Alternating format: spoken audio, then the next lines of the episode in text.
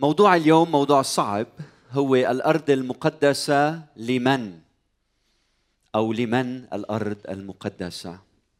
وأنا لست بصدد إني أقدم خطاب سياسي بترك هذا الشيء للسياسيين ولا هدفي إني حل الصراع الفلسطيني الإسرائيلي. هيدي مش شغلتي مش اختصاصي. وفي أشخاص أصحاب اختصاص ويمكن بدنا الكون كله يتدخل لعلاج هذه القضية الصعبة يلي أكبر منا آه، كلنا. بترك هالامتياز لغيرنا. أنا هدفي إني أنقل لكم شو بتعلم كلمة الرب حول الأرض المقدسة. هدفي أن أساعدك كتلميذ للكتاب المقدس وكراعيكم إنه نفهم هذه القضية من منطلق كتابي. فتركيزي مش على اللي عم بيصير اليوم تركيزي شو بيعلم الكتاب المقدس في عهديه القديم والجديد حول هذه المسألة المهمة. فقبل ما أبدأ عندي بعض الملاحظات. انتبهوا لهم. الملاحظة الأولى الذي يرغب أن ينتقد هذه الرسالة أهلا وسهلا به ولكن أهم شيء ما تصنفونا سياسيا هيدا مع هالفريق أو هيدا ضد هالفريق. الهدف أنا بقرب الحق الإلهي. أنا هدفي إنه نسمع لصوت الله من خلال الكلمة المقدسة ونعمل مشيئته ونطيع صوته. الملاحظة الثانية لمن يرغب أن ينتقد هذه الرسالة أرجوك اسمع الرسالة كلها من بدايتها لنهايتها. وما تقتبس جملة وجملتين وتقول هيك عم بفكر وهيك عم بيقول خلينا نسمع الرسالة كلها مع بعض من الأول للآخر. الملاحظة الثالثة أرجو أن نضع أحكامنا المسبقة على جنب ونجي بتجرد قدر الإمكان لفهم موضوع الأرض المقدسة معا وبعدين نترك الحق يصوب أو يعيد صياغة مفاهيمنا حتى يكون الحق أساس مفهومنا للأرض. وأخيرا بسبب إنه عدد كبير منا ربما عم يسمعونا أصدقائنا أحبائنا ما بيعرفوا الكتاب المقدس دارسينه بعمق رح أضطر اليوم إني أقتبس عدد كبير من آيات الكتاب المقدس. آمين؟ جاهزين؟ فموضوع اليوم لمن الأرض المقدسة وبدي أحكي بالجزء الأول عن الأرض المقدسة أو لمن الأرض بحسب تعليم العهد القديم. وبعدين لمن الأرض بحسب تعليم الرب يسوع المسيح تعليم العهد الجديد العهد الجديد. بسفر التكوين الفصل 12 الرب الإله دعا إبراهيم وقال له اذهب من أرضك ومن عشيرتك إلى الأرض التي أريك وأجعلك أمة عظيمة وأباركك وأعظم اسمك وتتبارك بك جميع أو فيك جميع قبائل الأرض. وبتكوين الفصل 17 الرب بيغير اسمه لأبرام من أبرام إلى إبراهيم. وبيقول له لأني أجعلك أبا لجمهور من الأمم وأثمرك كثيرا جدا وأجعلك امما وملوك منك يخرجون يخرجون وأقيم عهدي بيني وبينك وبين نسلك من بعدك في أجيالهم عهدا ابديا لأكون الها لك ولنسلك من بعدك. والعدد الثامن وأعطي لك ولنسلك من بعدك. أرض غربتك كل أرض كنعان ملكا ابديا وأكون إلههم.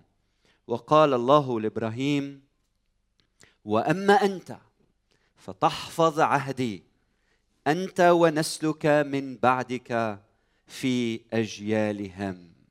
يعني بهذا النص في وعد وفي مسؤولية. في وعد من الله لهذا الشعب وبعدين الله حط مسؤولية على كتاف إبراهيم والجيل اللي جاي إنه يحفظ العهد. بالفصل 23 من سفر التكوين في حادثة مهمة. من بعد ما الله وعد إبراهيم بالأرض ودخل أرض كنعان ماتت سارة زوجته. لكن إبراهيم يلي خسر زوجته بقول الكتاب المقدس ما كان عنده مكان يدفن في الميت زوجته. فما راحوا سلب أرض وراحوا قال لجماعه معينة هاي الأرض لإلي؟ اطلاقا. بقول الكتاب المقدس بالعدد الرابع من الفصل 23 فقال إبراهيم لبني حث أنا غريب ونزيل عندكم. أعطوني ملك قبر معكم لأدفن ميتي من أمامي. فكان الجواب جواب بنو حث بني حث أنت رئيس بيننا من الله. خذ المغارة اللي بدك إياها المكان اللي بدك إياه ودفون مجانا هيدا المكان لإلك. أما إبراهيم فرفض ودفع كامل ثمن الحقل. فمثل بالأرض ما سرق حدا ما تعدى على حقوق الآخرين وكان عنده الاستعداد الكامل إنه يدفع ثمن الحقل. بسفر الخروج شعب الله في العبودية في مصر وبواسطة موسى مثل ما بتعرفوا بيخرج إلى أرض كنعان إلى أرض الموعد. وسفر لاويين في تعليم وفي أمور مهمة جدا حول الأرض لازم ننتبه لها. بالفصل 18 من سفر اللاويين الأعداد 24 ل 28 لنسمع ماذا تقول كلمة الرب. بكل هذه لا تتنجسوا عطى وصايا. انتبهوا ما تعملوا هيك وهيك وهيك وهيك اعملوا وإياكم تتنجسوا وتعملوا هالأمور غير المقدسة. بيقول لهم بكل هذه لا تتنجسوا لأنه بكل هذه قد تنجس الشعوب الذين أنا طاردهم من أمامكم. فتنجست الأرض. فأجتزي ذنبها منها. انتبهوا فتقذف الأرض سكانها. لكن تحفظون أنتم فرائدي وأحكامي ولا تعملون شيئا من جميع هذه الرجسات. لا الوطني ولا الغريب النازل في وسطكم لأن جميع هذه الرجسات قد عملها أهل الأرض الذين قبلكم فتنجست الأرض. وانتبهوا للعدد 28 فلا تقذفكم الأرض بتنجيسكم إياها كما قذفت الشعوب التي قبلكم. يعني الرب عم بيقول هيدي الأرض يلي أنا خلقتها أرض مقدسة وبدي إياها تبقى مقدسة. وكل واحد بده ينجس هالأرض. هيدي الأرض فيها حياة إنها تقذف كل إنسان. كل جماعة كل أمة كل شعب ما راح يطيع صوت الرب ورح ينجس الأرض بأعماله غير المقدسة. حتى أنتو يا شعبي انتبهوا هيدا الوعد منه إلى الأبد وغير مشروط. لا هيدا الوعد إذا أنتم ما نجستوا الأرض لكن إذا نجستوها إلى الأرض رح تتقيأكم. وكما إن الله في سفر يشوع دان الأمم بسبب شرهم. هيك الله بدين حتى شعبه إذا ما عاشوا بقداسة قدامه. والنبي ميخا بيتكلم عن شعب الله في القديم عن إسرائيل وبقول هيدي الكلمات بالفصل الثاني العدد الأول والثاني والثالث. بقول ويل اسمعوا اسمعوا شوفوا التاريخ كيف بيتكرر. الويل للمفتكرين بالبطل والصانعين الشر على مضاجعهم. في نور الصباح يفعلونه لأنه في قدرة يدهم أصحاب سلطة قادرين يعملوا الشر. الهودي ما بينالوا بركة هو شو بينالوا؟ اللعنة ويل. بالعدد الثاني فإنهم يشتهون الحقول. وشو بيعملوا فيها؟ ويغتصبونها والبيوت ويأخذونها ويظلمون الرجل وبيته والإنسان وميراثه. لذلك هكذا قال الرب ها أنا ذا أفتكر على هذه العشيرة بشر. يعني ممكن البركة تتحول للعنة إذا أنا ما طعت صوت الرب. طيب ماذا يجب أن يفعل الشعب؟ في وصية بسفر اللاويين 19 33 و 34 بيقول وإذا نزل عندك غريب في أرضكم فلا قولوا معي تظلموه كالوطني منكم يكون لكم الغريب النازل عندكم وتحبه كنفسك. لأنكم كنتم غرباء في أرض مصر. أنا الرب إلهكم. يعني محبتك للغريب يجب ان تكون كمحبتك لنفسك. هيدا الضامن الوحيد لحتى أي شعب يبقى على الأرض هو إنه يحب الآخر كنفسه. هيدا الضامن الوحيد. فتدمير حوالي 500 قرية من سنة 1948 إلى اليوم. بدي أسألكم هل هيدا تعبير عن محبة القريب؟ احتلال البيوت تشريد ملايين من الأبرياء هدم البيوت سلب الأرض سلب مياهها. لما مجموعة تتبول في أبار يشرب منها سكان القرى هل هذه محبة القريب؟ هل هكذا نعبر عن محبتنا للقريب؟ التطهير العرقي التمييز العنصري مصادرة ممتلكات الأبرياء التعذيب العنف السجن الضرب القتل ترك الأطفال تموت في الشوارع. هل هذا تعبير عن محبة الآخر؟ هيك تحب قريبك كنفسك؟ يلي بيفجر نفسه يلي بيقتل الأبرياء يلي بيتعدى على حقوق الآخرين يلي بيسكف بيسكف سفك دماء الأبرياء طعن الناس التعدي على حقوق الآخر. بدي أسألكم هل هيدا التعبير عن محبة القريب؟ ابدا. أخوة الكتاب يلي بيضمن وعود الله لشعبه يتضمن أيضا توقعات من شعبه. كل واحد بيقول أنا شعب الله المختار. سؤالنا له هل عم يسلك كما يريد الله. بلويين 25 23 في كلام كثير مهم عن الأرض بفاجئ المستمع. بيقول الرب والأرض لا تباع بتة. ليه؟ لأن لي الأرض. ما بقى حدا يتخانق على هالأرض. هيدي الأرض لمين؟ لي الأرض. للرب هو ملكها. وأنتم عم يحكي مع شعبه الغرباء والنزلاء يعني مين ما كنت انت نازل عند الرب لأنه هو بيملك كل كل شيء بدي اعطيكم مثلين عمليين من الكتاب المقدس كيف يعني الشعب كان يفهم امتلاك الأرض وكيف كان الله يتجاوب معه في قضية الأرض. القصة الأولى جاية من سفر أخبار الأيام الأول الفصل 21. لما الشيطان أغوى داود الملك أن يحصي الشعب. فكان الهدف من إنه يحصي الشعب يعرف قديش عنده جنود وشعب وكانت علامة اتكاله على قوة جيشه وليس على قوة الرب. فكان امتحان وقع فيه سقط فيه داود الملك وبعدين صار مثل ما هو بده وبعدين اكتشف إنه عمل خطية مهم الله ضرب الشعب بوباء وبعدين داود حس بخطيته طلع شاف ما بين السماء والأرض ملاك سيفه مسلول نحو أورشليم. فبيقع على الأرض داود قدام الرب بينكسر وبيطلب رحمة الله. والرب بيقول له روح وابني لي مذبح في بيدر لشخص اسمه أرنان اليبوسي وأرنان كان غريب عن القبائل العبرانية. والملك رايح بده على هالبيدر تيبني مذبح للرب.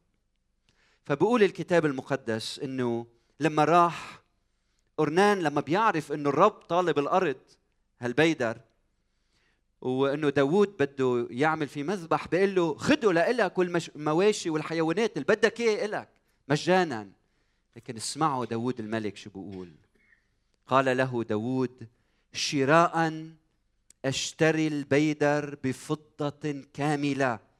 لأني لا آخذ ما لك للرب فأصعد محرقة مجانية. هيدي الروح الصحيحة. هو وين داود بأورشليم. وداود من هو الملك؟ ومين هو أرنان ما قبل داوود إلا ما دفع له حق الأرض قال له ما بياخد أرضك مجانا. لأنه أنا ما بتعدى وما بسلب على حقوق حدا. هيدي أرضك حقك. حتى للرب بدفع لك حقها بشكل كامل. الرواية الثانية من سفر الملوك الفصل 21 هلأ أخاب الملك ملك على السامرة كان غني معه مال عنده قصر كبير وبجانب القصر كان في كرم لشخص اسمه نابوت اليزرعيلي. فحب الملك قال خليني وسع شوي مدى هالقصر تبعي واخذ هالحقل لهالشخص. فراح لعنده قال له بيعني هالحقل أعطيني هالحقل وبعطيك واحد غيره. فنبوت اليزرعيلي قال له حاشا لي أن أعطيك ميراث أبائي. ابا عن جد هالأرض لإلنا. وبدي أحتفظ فيها هيدي لإلي. فالملك بيرجع على القصر تبعه يدخل قصره اضطجع على سريره. وكان مكتئب حزين. فاجت لعنده الست إيزابل زوجته. قالت له شو بك يا ملك زعلان؟ شو اللي مزعلك؟ فبخبرها القصة. بتقول له ولو لك أنت الملك الملك مثل ما بده بيعمل. مهم بتبعت رسائل وبيعملوا فتنة بيفتروا عليه لنبوت وبيركبوا عليه خبرية إنه هو جدف على الله وعلى الملك وكانت النتيجة إنه رجل سمعت إيزابل بالخبر فرحت قالت له للملك قوم انزل رث الحقل تبع نبوت فبينزل الملك البطل على الحقل يلي بده يورثه بده يحوله بستان بأشجاره المثمرة. وبهيدي اللحظة تكلم الله مع إيليا النبي وقال له هيدي الكلمات. قال له روح انزل لعند الملك يحوي بالبستان وقل له هل قتلت وورثت أيضا؟ ثم كلمه قائلا هكذا قال الرب في المكان الذي لحست فيه الكلاب دم نبوت تلحس الكلاب دمك أنت أيضا. فقال أخاب لإيليا هل وجدتني يا عدوي؟ فقال قد وجدتك. لأنك قد بعت نفسك لعمل الشر في عيني الرب يعني أي شعب بده يقول هيدي الأرض إلي بده يسأل نفسه إذا هو مؤهل أخلاقيا وسلوكيا إنه يمتلك الأرض صح؟ صح؟ اسمعوا كلمات ارميا النبي بالفصل السابع والعدد الخامس السادس والسابع. بقول لأنكم إن أصلحتم إصلاحا طرقكم وأعمالكم. انتبهوا لإن في شرط. مش بلا شرط في شرط. الإن أصلحتم إصلاحا طرقكم وأعمالكم. اثنين إن أجريتم عدلا بين الإنسان وصاحبه. ثلاثة إن لم تظلموا الغريب واليتيم والأرملة. إن لم تظلموا مين؟ الغريب واليتيم والأرملة. ولم تسفكوا دما زكيا في هذا الموضع. ولم تسيروا وراء آلهة أخرى لآذائكم. فإنني أسكنكم في هذا الموضع في الأرض التي أعطيت لآبائكم من الأزل وإلى الأبد. يعني في شرط يعني ولا مرة الغاية تبرر الوسيلة ولا مرة لنا حق بسبب العلوم الإسكاتولوجية يعني اللي لها علاقة بنهاية الزمان إنه ندوس على القيم الأخلاقية الكتابية الرحمة والحق والعدالة والإنصاف. ما لنا حق. عايشين صرنا بمستنقع من من دماء التفسير الحرفي للمعج للنبوات للنبوات لدرجة إنه صرنا عم نصفي عن البعوضة. وكل واحد منا عم يبلع جمل الخطية واللا أخلاقية زكريا 8 لما يحكي عن أورشليم بيقول وتدعى أورشليم مدينة الحق فأخوتي لا يبنى الحق على سفك دماء الأبرياء صح؟ لمين الأرض؟ الأرض للذي يسلك الأرض للذي يحفظ ويسلك بموجب العهد. الذي يحفظ ويسلك بموجب العهد. هلا بنجي لنطلع إلى العهد الجديد. شو علمنا الرب يسوع المسيح عن الأرض؟ شو بيعلم العهد الجديد عن موضوع الأرض؟ لمن الأرض في العهد الجديد؟ عندي بعض الملاحظات الملاحظة الأولى. المسيح لم يهتم أن يتكلم عن الأرض. كان اهتمامه أكثر مين بيعرف بشو؟ بملكوت الله بملكوت الله. فما كان همه مملكة إسرائيل كان همه ملكوت الله الذي ينتشر ملكوت روحي الذي يرتقي فوق كل بقعة أرضية وجغرافية. المرأة السامرية بيوحنا أربعة بتقول له ليسوع أباؤنا سجدوا في هذا الجبل وأنتم تقولون أن في أورشليم الموضع الذي يجب أن يسجد فيه.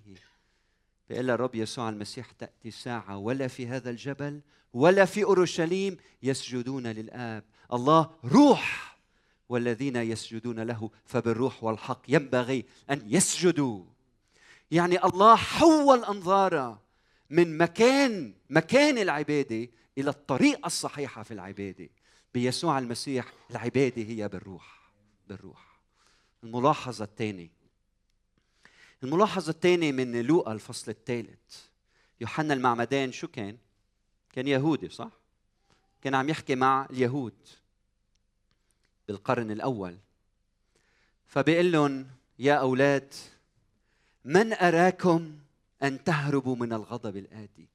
اصنعوا لكم أثمار تليق بالتوبة. ولا تبتدئوا تقولون إن لنا إبراهيم أبا لأن الله قادر. أنا أقول لكم أن الله قادر أن يقيم من هذه الحجارة أبناء لإبراهيم.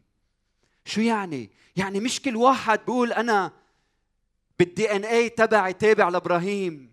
هو تابع لإبراهيم. لا الله قادر يقيم من الحجار أبناء لإبراهيم. يرثون المواعيد من الحجارة. قدرة الله فائقة. الملاحظة الثالثه من يوحنا الفصل الثامن. يوحنا الفصل الثامن في رواية كثير مهمة. آه، بعض اليهود إجوا لعند الرب يسوع المسيح تأثروا بتعليمه فإجوا لعنده كان يسوع عم يحكي عن إن حرركم الإبن بالحقيقة تكونون احرار فبيقولوا نحن من ذرية إبراهيم نحن لم نستعبد لأحد. وأكثر من هيك أبونا هو إبراهيم. بقول الرب يسوع المسيح الكلمات لو كنتم لو كنتم أولاد إبراهيم لكنتم تعملون أعمال إبراهيم. أنتم من اب هو إبليس وشهوات أبيكم تريدون أن تعملوا. ذاك كان قتالا للناس من البدء. شو هالكلام؟ يعني الرب يسوع عم بيقول انتبه ممكن انت تكون من ذرية إبراهيم لكن بيك يكون إبليس. مش أنا عم أقول هيك الكتاب المقدس عم بيقول هيك يسوع عم بيقول هيك. يعني مش كل واحد بيقول أنا ابن إبراهيم يعني هو فعلا ابن لابراهيم فرجيني إيمانك بأعمالك بوقفتك مع الحق. إيمانك الحي بأعمال مقدسة.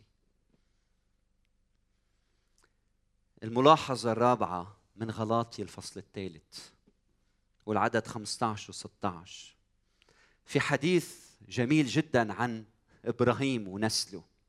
فبولس عم بيقول إنه إبراهيم الوعد لإبراهيم ونسله. بتعرفوا مين هو هيدا النسل؟ مين؟ يسوع المسيح. اسمعوا العدد 15 أيها الإخوة بحسب الإنسان أقول ليس أحد يبطل عهدا قد تثبت تمكن ولو من إنسان أو يزيد عليه. أما المواعيد معي كلكم فقيلت في إبراهيم وفي نسله. لا يقول وفي الأنسال كأنه عن كثيرين بل كأنه عن واحد في نسلك الذي هو المسيح. يعني في ضوء موت وقيامة الرب يسوع المسيح. صار عندنا وعي صحيح فهم صحيح إدراك صحيح إعادة فهمنا للاهوت كله في ضوء مجيء الرب يسوع المسيح. هنا ذروة الإعلان بشخص الرب يسوع المسيح. هون اكتمل الإعلان في شخصه. يعني بيسوع تتبارك جميع الأمم. يعني بيسوع ننال المواعيد. يعني بيسوع ندخل الأرض. يعني بيسوع يلي داس أرضنا. انتبهوا صار هو الأرض المقدسة. والله بمجده بيهبط مش على بقعة جغرافية إنما على شخص الرب يسوع المسيح. والكلمة صار جسدا وحل بيننا ورأينا مجده. فيسوع حول أنظارنا من مكان إلى شخص من موضع أن تكون في أورشليم إلى أن تكون في يسوع المسيح. إن كان أحد في المسيح فهو خليقة جديدة. الأشياء العتيقة قد مضت هو ذا الكل قد صار جديدا. رومي الفصل الرابع بيوضح المسألة. بيقول لأننا نقول إنه حسب العدد التاسع إنه حسب لإبراهيم الإيمان برا. فكيف حسب؟ أهو في الختان أم في الغرلة؟ ليس في الختان بل في الغرلة وأخذ علامة الختان ختما لبر الإيمان الذي كان في الغرلة. وهلأ انتبهوا. اللي يكون أبا لجميع الذين يؤمنون وهم في الغرلة. كي يحسب لهم أيضا البر وابا للختان يعني لليهود. الغرلة يعني الأمم. وابا للختان. للذين انتبهوا ليسوا. من الختان فقط بل أيضا يسلكون في خطوات إيمان إبراهيم أبينا إبراهيم الذي كان وهو في الغرلة. يعني كل واحد بده يقول أنا بي إبراهيم. انتبهوا بده يكون عنده إيمان إبراهيم. إيمان بإله من أقام الرب يسوع المسيح من بين الأموات بتابع بولس بقول. يعني الاممي اليهودي مين ما كان لما بتآمن بالرب يسوع المسيح إلى المواعيد إلك والبركات إلك.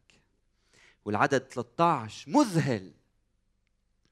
بقول فإنه ليس بالناموس كان الوعد لإبراهيم أو لنسله أن يكون وارثا رمعي للعالم بل ببر الإيمان. مش وارثا لأرض معينة هلأ عم بقول وارثا للعالم. يعني شعب واحد من إثنية معينة بيكون عنده بيملك ببقعة أرضية معينة. لكن بيسوع المسيح من كل قبيلة وأمة وشعب ولسان بيصيروا من شعب الله. هودي شو بدهم؟ الكون كله العالم كله يرثونه. يلي في المسيح يسوع. اللي بيآمنوا هن من قبائل متعددة من خلفيات متعددة. كيف بدهم يتمسكوا بأرض معينة؟ كل الأرض هي لله للرب الأرض وملؤها المسكونة والساكنين فيها. هاليلويا. من أجل ذلك في عظة الجبل الرب يسوع المسيح بيقول طوبى للودعاء لأنهم يرثون الأرض. ولو أنت المسيح نتوقع منك تقول طوبى لهذا الشعب لأنهم يرثون أرض الموعد. المسيح قال طوبى للودعاء لأنهم يرثون الأرض. طوبى للذين لهم أخلاق الملكوت هم يرثون الأرض. طوبى للودعاء لأنهم يرثون الأرض. يعني إذا بدك تكون اولا لن ترثها. يعني إذا بدك تتسلط عليها لن ترثها. إذا بتحب نفسك وذاتك لن ترثها. إذا بتحارب من أجلها تخسرها. اللي بحب حياته يهلكها والذي يتمسك بكنوزها يفسدها. الأرض للودعاء. يلي ما بيستعملوا السلطة الأرض لإلهم. الأرض للمتواضعين الأرض للي عندهم أخلاق الملكوت. والمسيح قال عن نفسه قال تعلموا مني لأني شو؟ وديع ومتواضع القلب. ولما سئل عن وطنه قال للثعالب اوجرا ولطيور السماء أوكار وأما ابن الإنسان فليس له أين يسند. يسند رأسه وهو يلي صار وارث لكل شيء. يلي ما كان همه الأرض يلي صار وارث لكل شيء. الله بعدما كلم الأباء بالأنبياء قديما بأنواع وطرق متعددة كلمنا في هذه الأيام الأخيرة بابنه الذي جعله وارثا لكل شيء الذي به عمل العالمين الذي هو صورة مجده بهاء جوهره حامل كل الأشياء بكلمة قدرته. الرب يسوع المسيح وديع هو وارث لكل شيء. مين الودعاء اليوم؟ هن اللي رح يورثوا الأرض. الملاحظة الخامسة من سفر العبرانيين 11 سفر العبرانيين 11 العدد الثامن بيقول بالإيمان إبراهيم لما دعي أطاع إلى أن يخرج إلى المكان الذي كان عتيدا أن يأخذه ميراثا. فخرج وهو لا يعلم إلى أين يأتي. بالإيمان تغرب في أرض الموعد. كأنها غريبة. أرض غريبة. أرض الموعد غريبة. ساكنا في خيام مع إسحاق ويعقوب الوارثين معه لهذا الموعد عينه لأنه كان ينتظر المدينة التي لها الأساسات التي صانعها وبارئها الله. بالعدد 13 في الإيمان مات هؤلاء أجمعون وهم لم ينالوا المواعيد بل من بعيد نظروها وصدقوها وحيوها وأقروا بأنهم غرباء ونزلاء على الأرض. عن أي وعد وموطن عم يحكي كاتب العبرانيين؟ الجواب بالفصل 12 والآية 21 22 عم يحكي عن أورشليم لكن بسميها أورشليم السماوية. وبسفر الرؤيا بقول السماوية النازلة من فوق. ملكوت الله بين الناس. بين الناس. ليأتي ملكوتك. مش هيك بنصلي؟ ليأتي ملكوتك لتكن مشيئتك. ملك الله الروحي بين الناس وبين كل الشعوب. ملاحظة ما قبل الأخيرة أعمال الرسل الفصل الأول العدد الثامن في حديث مهم. إجوا التلاميذ لعند الرب يسوع المسيح قالوا له متى ترد الملك لإسرائيل؟ وكالفن اللاهوت الكبير بيقول عدد الأخطاء بهذه الجملة بعدد الكلمات الموجودين فيها. شعب مش قادر يفكر إلا بإطار معين. بفكرنا البشري بنسأل عن مملكة أرضية مملكة سياسية جغرافية قومية. والرب يسوع المسيح رفع أنظارهم إلى مملكة سماوية روحية. كونيه لكل الشعوب. وقال لهم ستنالون قوة متى حل الروح القدس عليكم وتكونون لي شهودا في أورشليم وفي كل اليهودية وفي السامرة وإلى أقصى الأرض. اذهبوا إلى العالم أجمع واكرزوا بالإنجيل للخليقة كلها. هيدي رسالة الرب يسوع المسيح. رسالة كونية. كل الأماكن أماكن مقدسة للرب يسوع المسيح. تعرفوا ليش صمت يسوع من أن يتكلم عن الأرض؟ لأنه آتي من فوق.